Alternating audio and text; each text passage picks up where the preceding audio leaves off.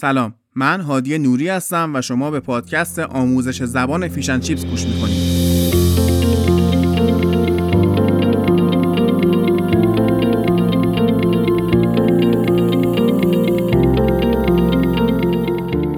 من تو این پادکست قصد دارم با شیوه متفاوت از مدرسه و دانشگاه و آموزشگاه زبان انگلیسی رو بهتون یاد بدم. یه جوری که کامل درکش کنید و نیازی به حفظ کردن نداشته باشید.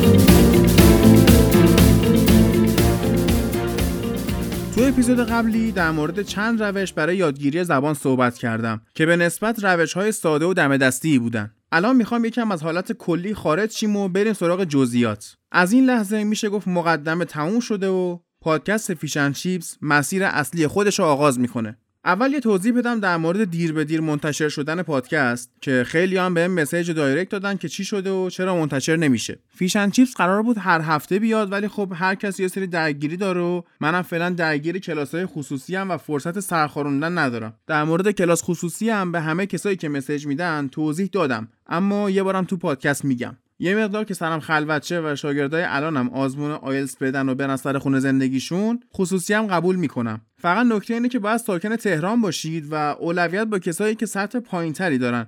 چون آموزش دادن برای آیلتس واقعا زمان زیادی ازم می‌گیره و تو شرایط الان قبول کردنش به صلاح نیست. البته برای دوستانی که اهواز هستن یه خبر خوب دارم. یکی از دوستام اونجاست و کاملا هم مورد اعتماده. و اگر اهواز هستید با مناسب ترین قیمت براتون کلاس خصوصی می‌ذاره. برای ارتباط هم که می‌دونید به آیدی تلگرام at sign Sandman یا همون مرد شنی باید message بدید. اما بریم سر بحث اصلیمون. برای یادگیری هر چیزی تمرین و تکرار لازمه اما کافی نیست. باید تلاش کنیم به درک عمیق برسیم. علتها رو بفهمیم. اون موقع دیگه چیزی یادمون نمیره. برای یادگیری زبان یه فرمول فکری ساده داریم. اونم اینه که به جای language learner به خودمون بگیم language user نباید قدرت ذهن ناخودآگاهمون رو دست کم بگیریم. شما هر چی بگید همون سرتون میاد. این چیزی که میگم و با اون ماجراهای قانون جذب و مستند راز و غیره که بیشتر یه کلاهبرداری تا روش موفق شدن اشتباه نگیرید. این که من میگم به روانشناسی برمیگرده و قدرت تلقین. تلقین باعث میشه شما بتونید تا حدی روی ذهن ناخودآگاه یا همون آنکانشس مایندتون تاثیر بذارید. موفق ترین افراد دنیا کسایی که بتونن حتی ذره ای روی ناخودآگاهشون تاثیر بذارن. نه به اون معنی که کنترلش رو به دست بگیرید نه این عملا غیر ممکنه. بخوایم یا نخوایم اونه که کنترل ما رو دستش داره. ما تنها کاری که می‌تونیم بکنیم اینه که آگاهانه بهش جهت بدیم. این هم در مورد خودمون صادقه هم در مورد بقیه.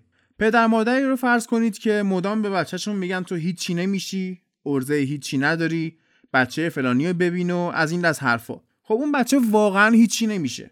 چون این تلقینا و تکرارشون روی ناخودآگاهش اثر گذاشته و ناخودآگاهش هم به سمت شکست سوقش میده. حالا شما هر روز به خودتون بگید من زبانم ضعیفه. من سختمه بفهمم تو فیلم چی میگن. و این حرفا. اتفاقی که در نهایت براتون میفته اینه که هیچ وقت زبانتون خوب نمیشه.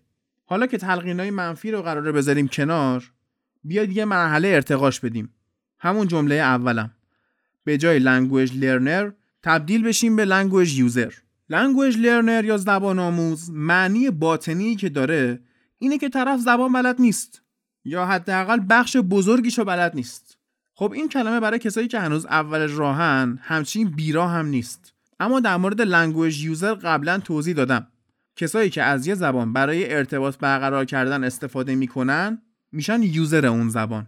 شما به محض اینکه اولین کلمه های انگلیسیتون رو یاد بگیرید و ازشون استفاده هم بکنید technically می‌تونید خودتون رو language user خطاب کنید. اینطوری نه تنها ذهن ناخودآگاهتون این پیام رو دریافت نمی‌کنه که من زبان بلد نیستم بلکه خودش رو user فرض می‌کنه و سعی می‌کنه تو اتفاقات روزمره بیشتر از کلمه های انگلیسی استفاده کنه.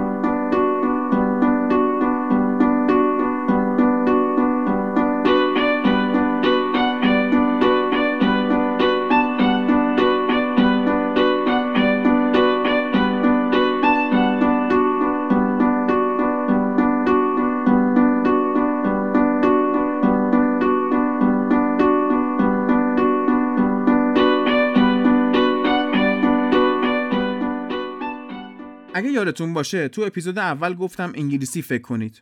از ساده ترین اتفاقا شروع کنید. مثلا برنامه روزمرتون از روز اولم الزامی برای نیست که همه قوانین گرامری رو درست رعایت کنید. کسی که نمیشنوه قضاوتی هم در کار نیست. انقدر دست و پا شکسته استفاده کنید تا بتونید روون بشید. مثلا وقتی طبق معمول هر روز تو ترافیک صبحگاهی گیر می‌کنید تو ذهنتون به جای اینکه به فارسی به شلوغی بد و بیراه بگید به انگلیسی این کارو بکنید. مثلا I hate the morning traffic jam. یا حتی مرور برنامه های روزمره. مثلا First I'm gonna answer my emails then do the usual paperwork. At 1 p.m. I will order lunch. و همینجوری تا شب برید. یه بار دیگه هم تکرار کنم که هیچ اجباری به رعایت سفت و سخت گرامر تو ذهنتون نیست. مخصوصا اگر اول راهید. فعلا فقط واجه های انگلیسی رو تو ذهنتون تثبیت کنید با این کار. یکی دیگه از کارهای مهم اینه که ادبیات بدونیم. منظورم از ادبیات صرفا شعر و متنای قدیمی و سنگین نیست. کتاب بخونید. یه سری داستان هست که برای سطحهای مختلف نوشته شده و کتاباش هم عموما قطع کوچیکی داره. بعضیاشون هم یه سیدی کنارشون دارن که ورژن صوتیشو می‌تونید همزمان با خوندنش به اونم گوش بدید که تلفظ صحیح رو هم یاد بگیرید. یکی از این کتابا که خودم هم خوندمش می‌خوام بهتون معرفیش کنم. Brave Heart یا شجادل نوشته راندال والاس که توسط جین رولسن بازگویی شده واسه سطح سه هم هست. یعنی یه حالت متوسطی اگه تو زبان داشته باشید می‌تونید بفهمید چه خبره. این کتاب داستان جنگای قرن 13 و 14 انگلستان و اسکاتلند رو روایت می‌کنه و از سال 1276 هم شروع میشه. قصه حول محور آدمی میچرخه به اسم ویلیام والاس. که توی این جنگا نقش مهمی داره. اگه اهل سینما باشید یه فیلمی هم از روی این کتاب ساخته شده به همین اسم بریو هارت سال 1995 هم اومده بیرون. نقش ویلیام والاس رو هم مل گیبسون بازی کرده و یکی از بهترین کارهای دوران حرفه‌ای شده. من یه مقدار از صفحه اولش رو براتون می‌خونم و چند تا نکته هم بهتون میگم که بتونید راحتتر کتاب بخونید.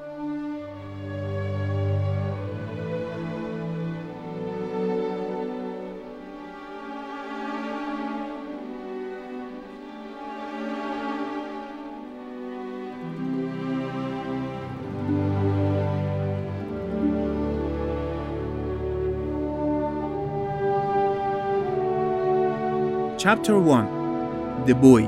The year was 1276 و نکته اول اینجا اینه که وقتی می‌خواید سالها رو بخونید به جای 1276 که ما تو فارسی این شکلی میگیم تو انگلیسی دو رقم دو رقم جدا می‌کنید. میگید 1276 1276 2019 میشه 2019 In a quiet, sunny Scottish valley, a group of Scottish nobles rode towards a farm. The nobles rode handsome horses and wore rich clothes. Each noble had a boy with him, but they carried no weapons because this was a meeting of truce.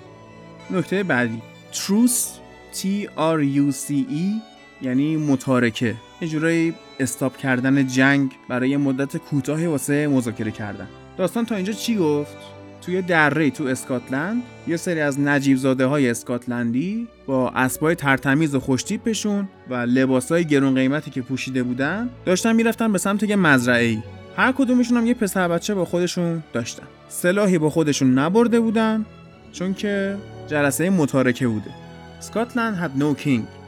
The old king died without a son or daughter. پادشاه اسکاتلند مرده بوده نه پسر داشته نه دختر. The English king Edward I wanted to choose a new king for Scotland.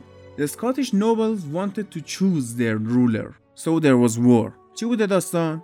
پادشاه انگلستان ادوارد اول می‌خواسته واسه اسکاتلند پادشاه انتخاب کنه اون نجیب زاده های اسکاتلندی می‌خواستن خودشون رهبرشون رو انتخاب کنن سر همین جنگ در گرفته بود بینشون The fighting went on and things were difficult. There was no food because the farmers were fighting for the nobles.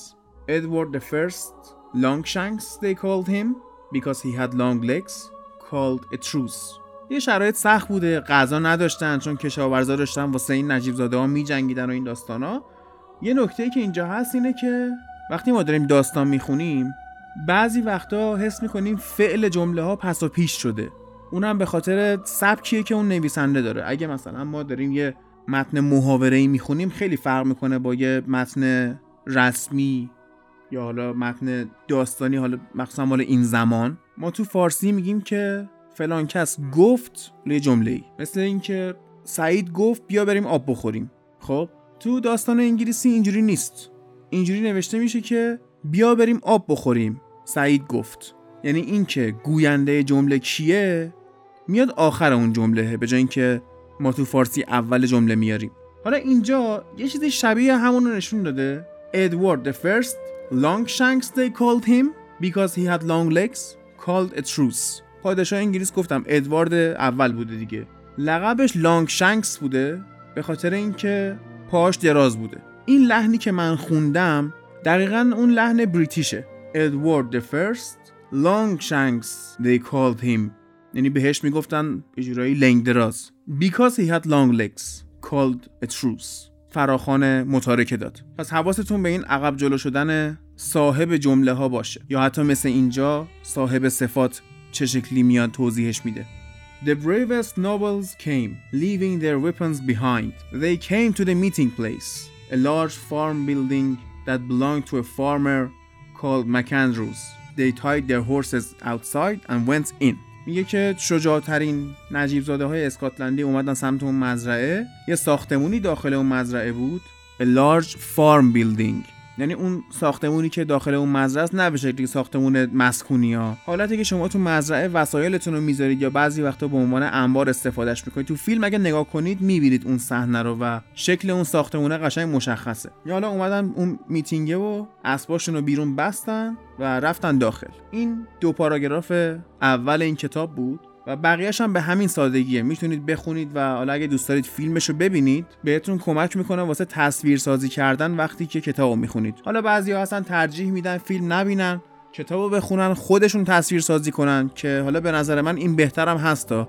ولی بعضیا هستن به کمک نیاز دارن برای تصویر سازی از این به بعد تو پادکست معرفی کتاب و خوندنش هم میگنجونم. البته سر زمان خودش.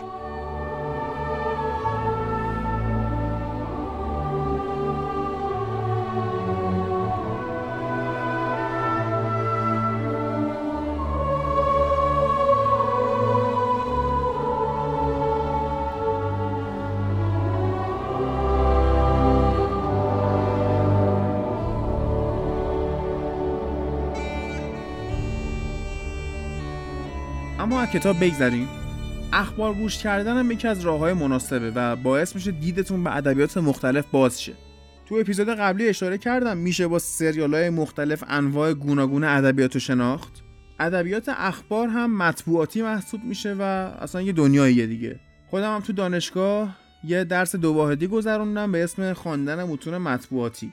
توی ادبیات مطبوعاتی به مختصرترین حالت و با کمترین میزان کلمات باید منظور رو برسونن. مخصوصا تو تیترهای درشت صفحه اول یا اون هدلاین های اخبار که میاد طرف اعلام می‌کنه. یه مثال از یه تیتر ورزشی میارم که بیشتر علاقه خودمه. می‌دونیم که امسال رئال مادرید ادن هازارد بازیکن چلسی رو خرید. روزنامه تیتر میره رئال لندد هازارد.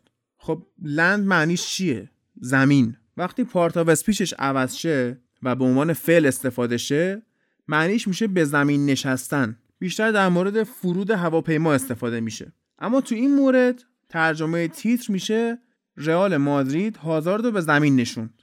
معنی ظاهریش اینه معنی باطنیش اینه که خریدش. حالا ما که به روزنامه های خارجی دسترسی نداریم چیکار کنیم؟ روزنامه تهران دیلی که داریم. هم از یه سری دکه ها میشه خرید هم میشه از سایتش به صورت آنلاین استفاده کرد. شما که قراره روزنامه بخونید یا حداقل اخبار دنبال کنید خب انگلیسی دنبال کنید. از یورو نیوز و فاکس نیوز و بی بی سی انگلیسی و غیره هم می‌تونید اخبار ببینید. به جای سایت های ورزشی فارسی می‌تونید برید سراغ Sky Sports، Goal و False Nine. اما اول این قسمت گفتم تا اینجا مقدمه بود و مسیر اصلی Fish and Chips تازه داره شروع میشه. معنیش چیه؟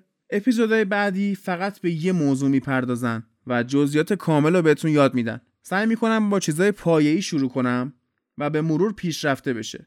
ولی یادتون نره که امکان داره هر لحظه به این دوازده اپیزود اولی احتیاج پیدا کنید. در کنار آموزش ها هر از گاهی به تاریخ و داستان و ادبیات و موسیقی و غیره هم می‌پردازیم تا کارمون آموزشی خشک و خالی نباشه و هم fun داشته باشیم هم اگر چیزی یاد می‌گیریم با مثال ها و کاربرداش تو زندگی روزمره بیشتر آشنا شیم